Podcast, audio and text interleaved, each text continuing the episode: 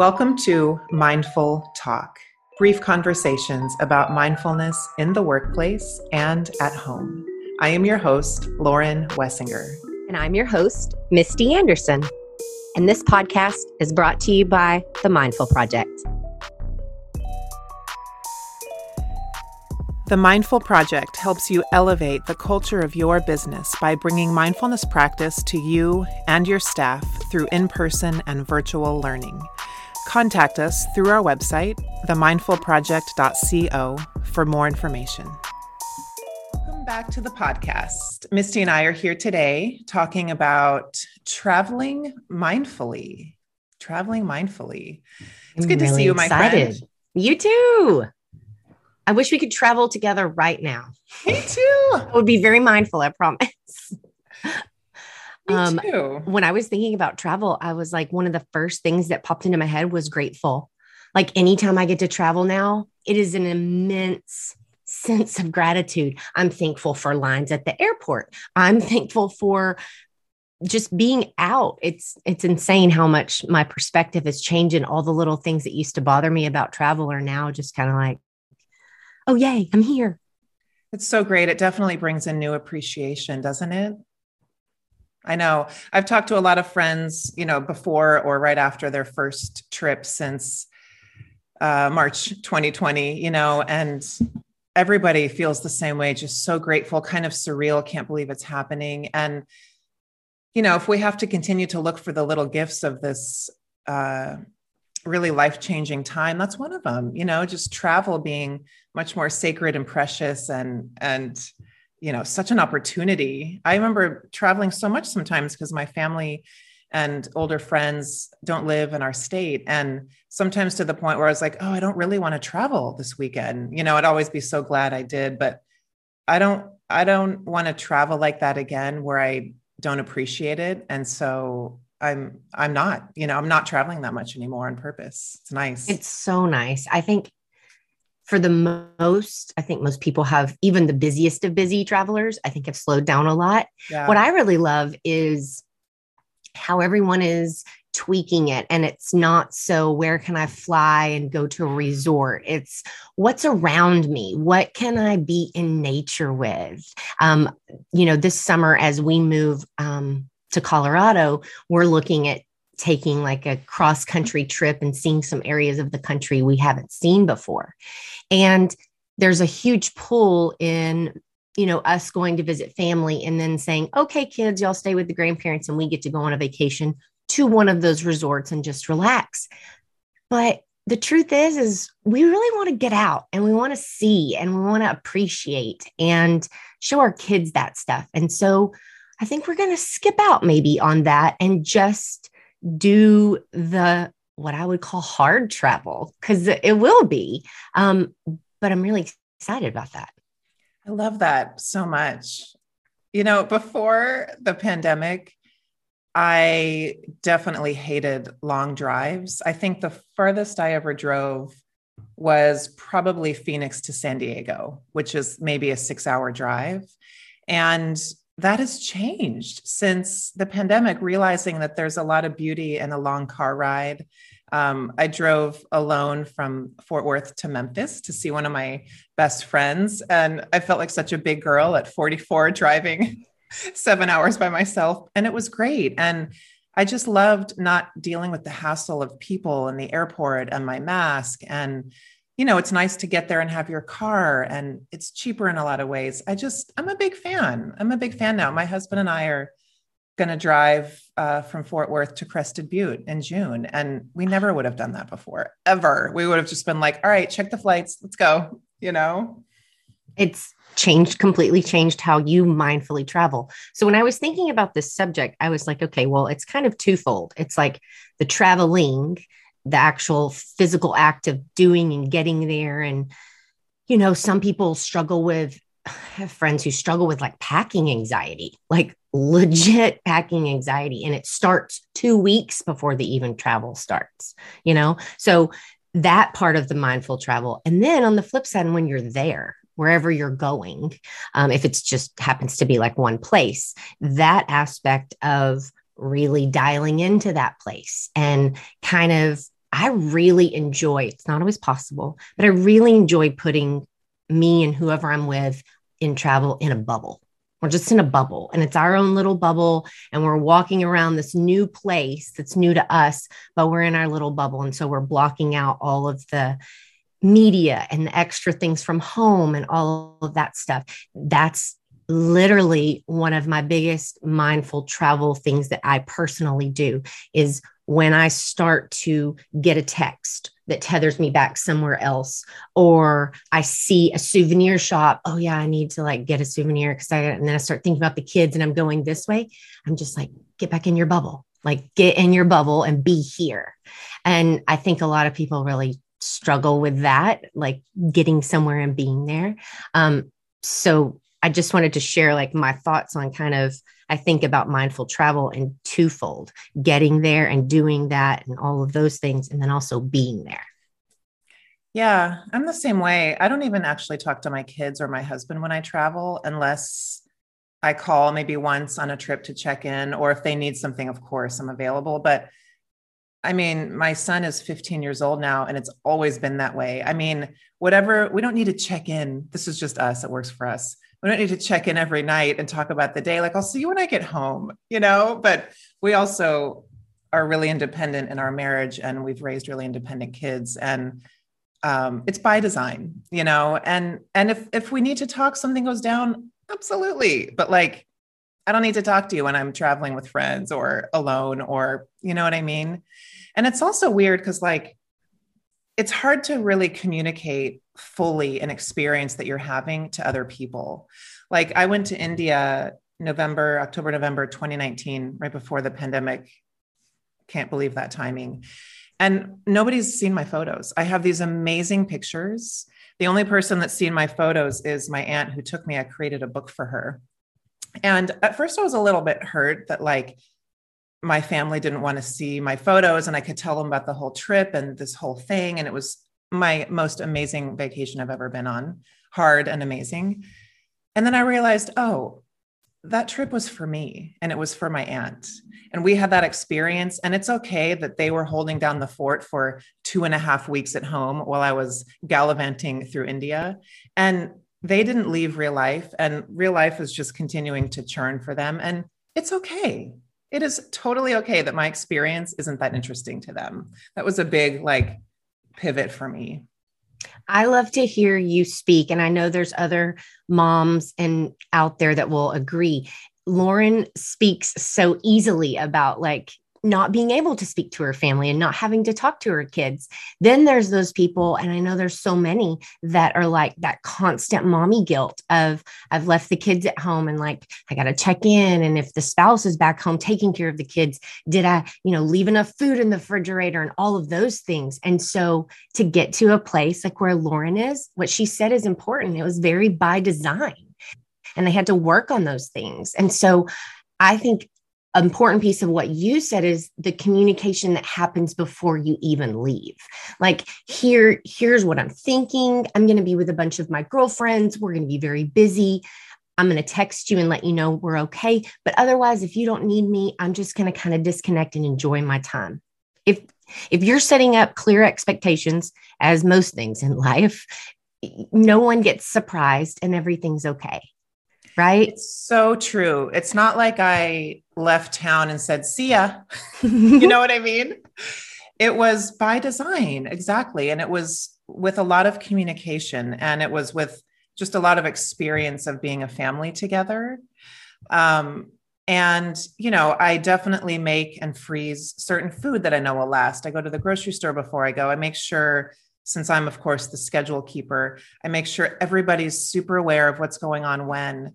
And as long as I prepare, I have to be able to let go, you know, and I know that's so much easier said than done when you're a mother or a father or a, you know, main caretaker of a child.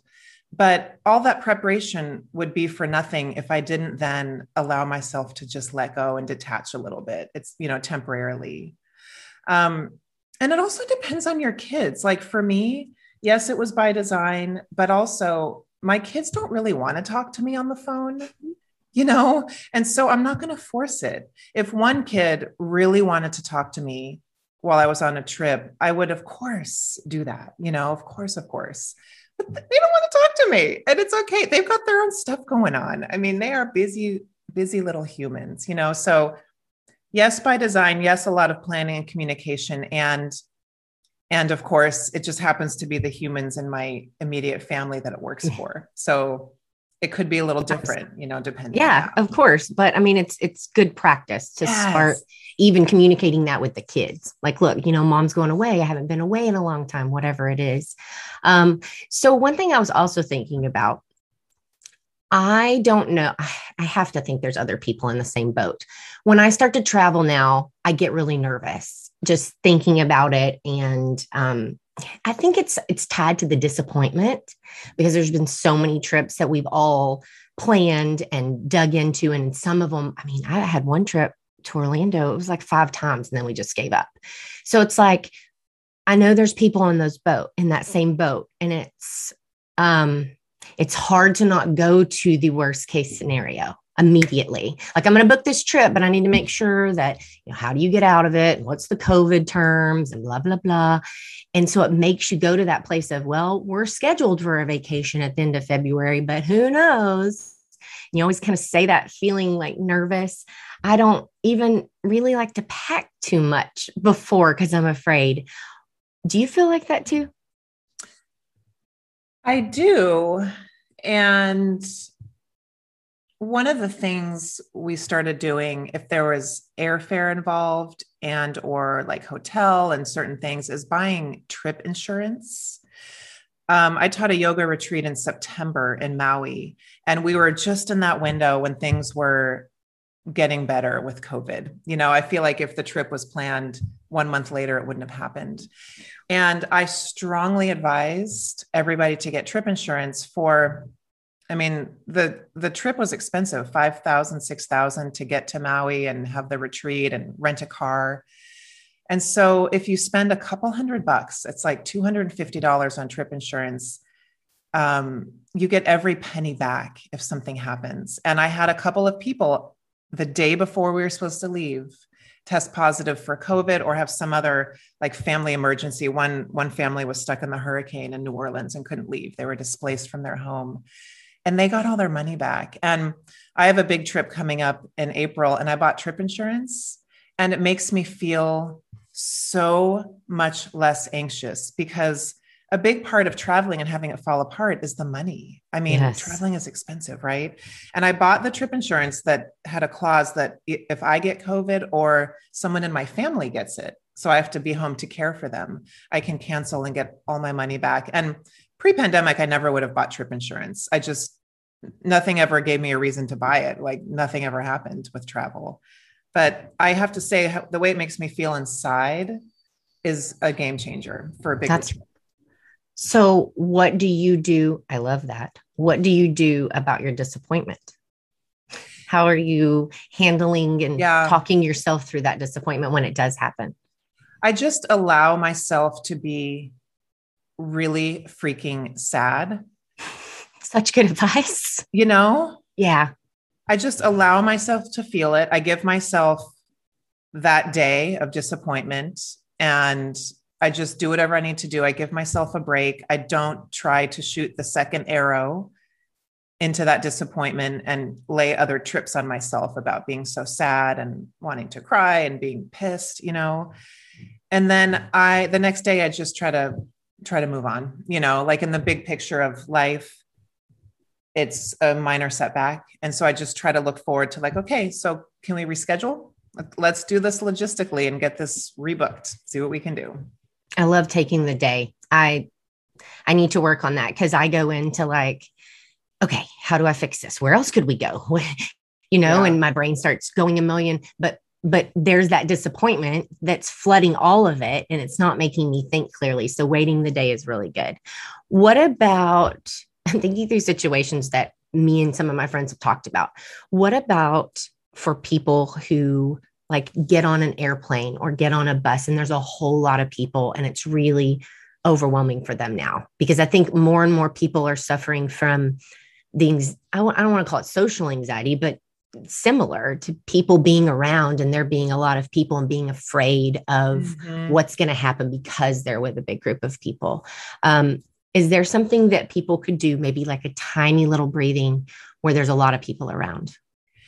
You know, when I feel the the anxiety start to bubble up, it's all like in the chest and the belly and definitely in the mind. And so I always think, how far away from my brain and my head can I get? You know, we go into that panic and that overthinking. And so, like, say you're sitting on a plane, put your attention at your seat, like where the backs of your thighs and your seat are touching the actual airline chair. And that center of gravity is real. Like it's an actual physical center of gravity in your body. And it's very grounding. And then you could take a couple breaths there and then move down through your legs and into the soles of your feet. So, say you're standing on a tram or a bus or something, you could do that. Center of gravity is now down at your feet.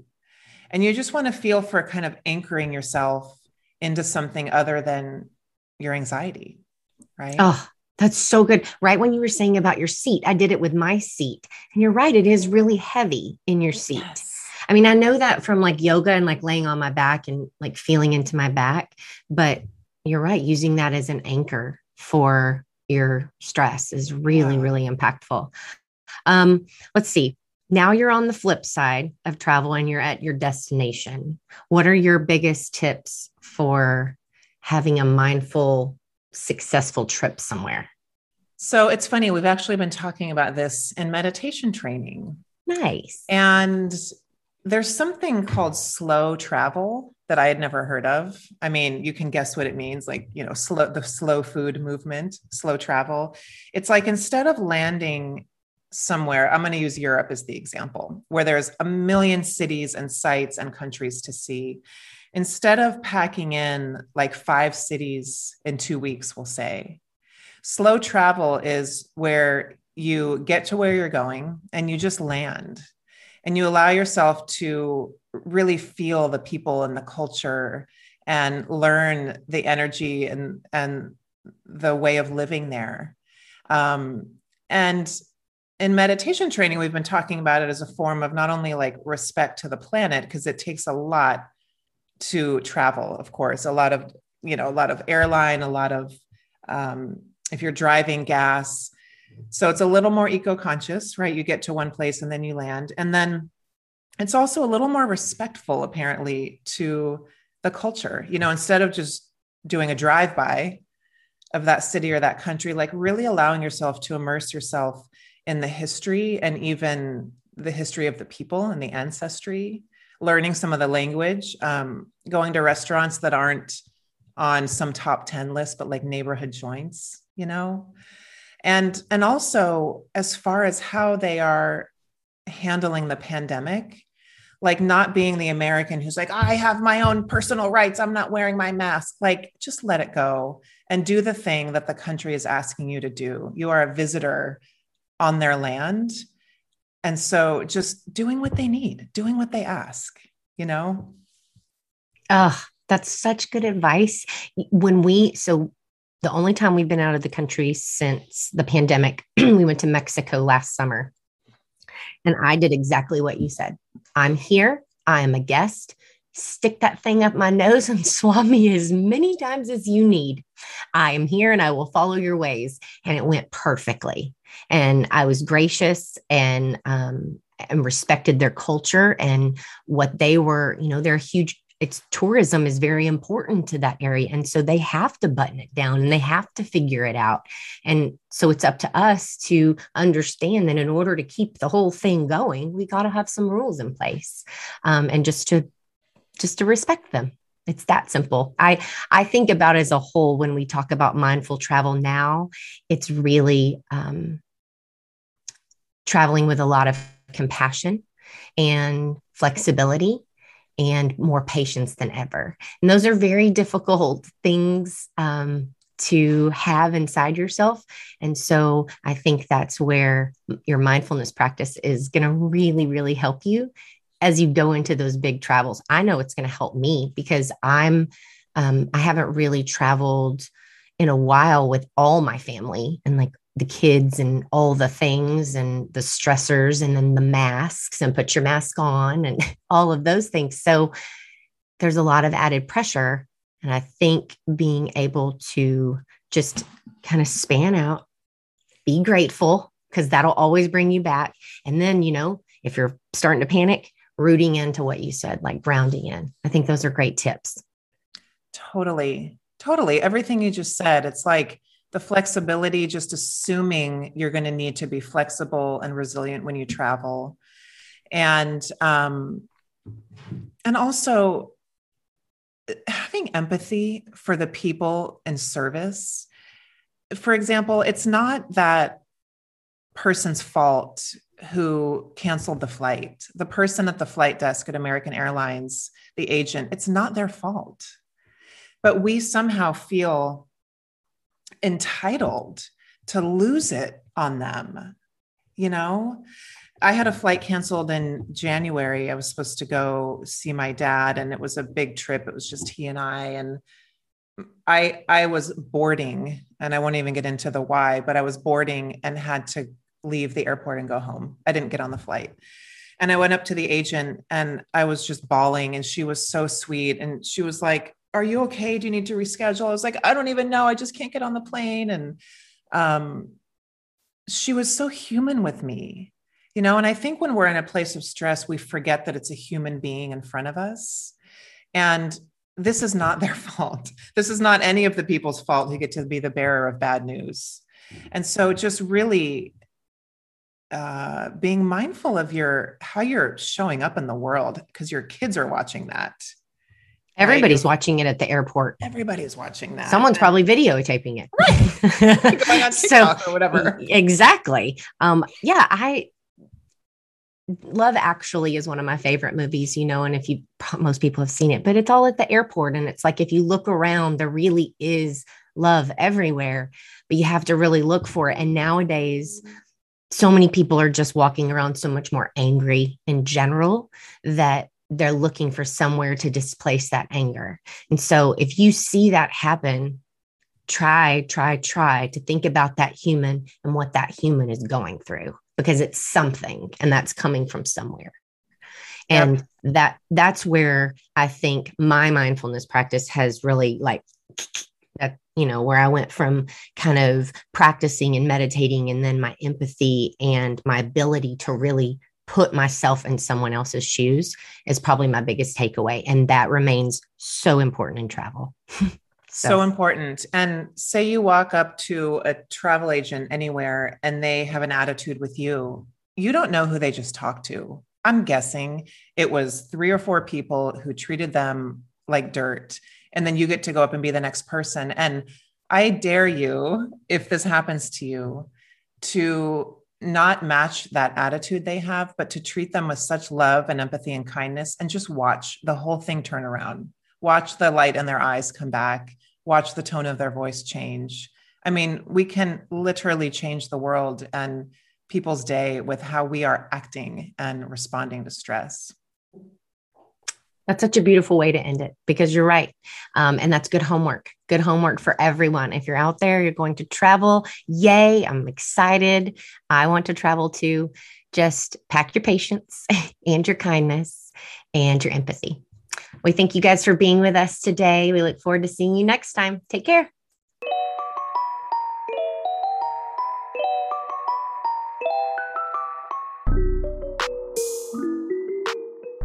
Thank you so much for listening to Mindful Talk. We don't take it lightly that you spent your time listening to our podcast, and we are forever grateful. If you'd like to support the podcast, please subscribe on your favorite podcast platform and leave us a rating and a review. Welcome to a more mindful way of living and working.